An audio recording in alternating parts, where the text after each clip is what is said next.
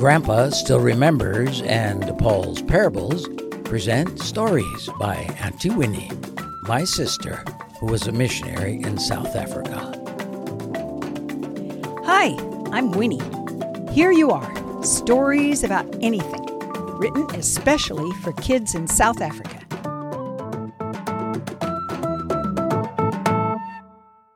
Oh, yes, hoping for a drink and finding a wife for Isaac. The pretty lady looked at all of us camels kneeling hopefully in front of the water trough. I tried to look sweet and nice as well as thirsty. The poor things! I'm sure they are very thirsty. I will water them too. I let out a cheer and bowed my head up and down to show I was grateful, and she laughed. What a beautiful sound!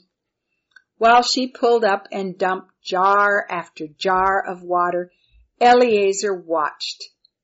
When I was the only one still drinking, Eliezer gave her a nose ring and two heavy gold bracelets. Thank you so much, my dear. What is your name? And who is your father? Would you have some room for visitors? You would be very welcome, sir, she said. My name is Rebecca. My father is Bethuel, son of Nahor and Milcah. We have plenty of space at our house and straw and hay for the camels too, if you want to come and stay with us. Praise be to God who led me right to Abraham's relatives. Tell me, Rebecca, are you married? I held my breath. No, my brother Laban and I still live at home. I'm a virgin. I let out another cheer, and Eliezer knelt right there at the well to thank God for the success of our mission. Rebecca ran back to prepare her house people. As Eliezer finished praying, we all stood up and saw a man running down the path Rebecca had taken. Hello, hello, hello, he said. Are you Uncle Abraham's people? Come along, come along. Why are you standing here? I've heard Rebecca's story and seen her gold gifts. Surely God has blessed you. He led us to the house, took us camels to the stables, and removed our loads and fed us, all the while talking nonstop about the family and asking questions about Abraham and how rich he is. Then he took Eliezer and the rest into the house and arranged water for them to bathe. Very soon they were back out and they carried all the boxes and trunks into the house. What an amazing story of your God's leading. You prayed for a wife for Isaac and opened your eyes and there was Rebecca. My, my, my. I heard Eliezer say, my master Abraham is rich and sent many gifts with me. Rebecca's brother Laban left looking very happy. Well, Show us the gifts and we'll decide the matter and then we can eat. All night we camels wondered if Rebecca would agree to come and how long we would stay here before returning to Isaac. The first one out to our stable in the morning was Rebecca herself. I just came to make sure you are all well cared for, and I think we had better go back to the well. It's a long trip home and you need to drink all you want. That sounded good to me. I knelt right down so Rebecca could climb on my back and not have to walk to the well. I wish you could tell me about Isaac, she said to me. Well, I did too. I could have told her not to worry.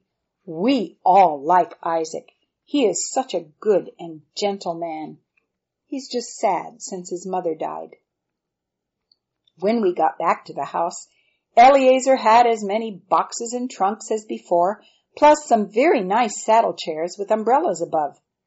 There were a couple of maids coming with Rebecca, and they had a lot of bundles too. We all knelt in the path. Eliezer put one of the chairs on my back, and I hoped Rebecca would ride in mine. I cheered again, as she climbed onto my back. You're a funny camel, she said, patting me. I stood up as carefully as I could so she wouldn't slide.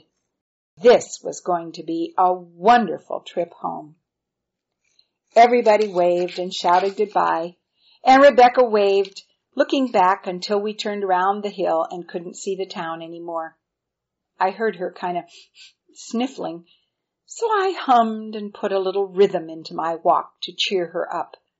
Poor girl, she was going a long way from her family to marry and live with Isaac. But her brother Laban is bossy.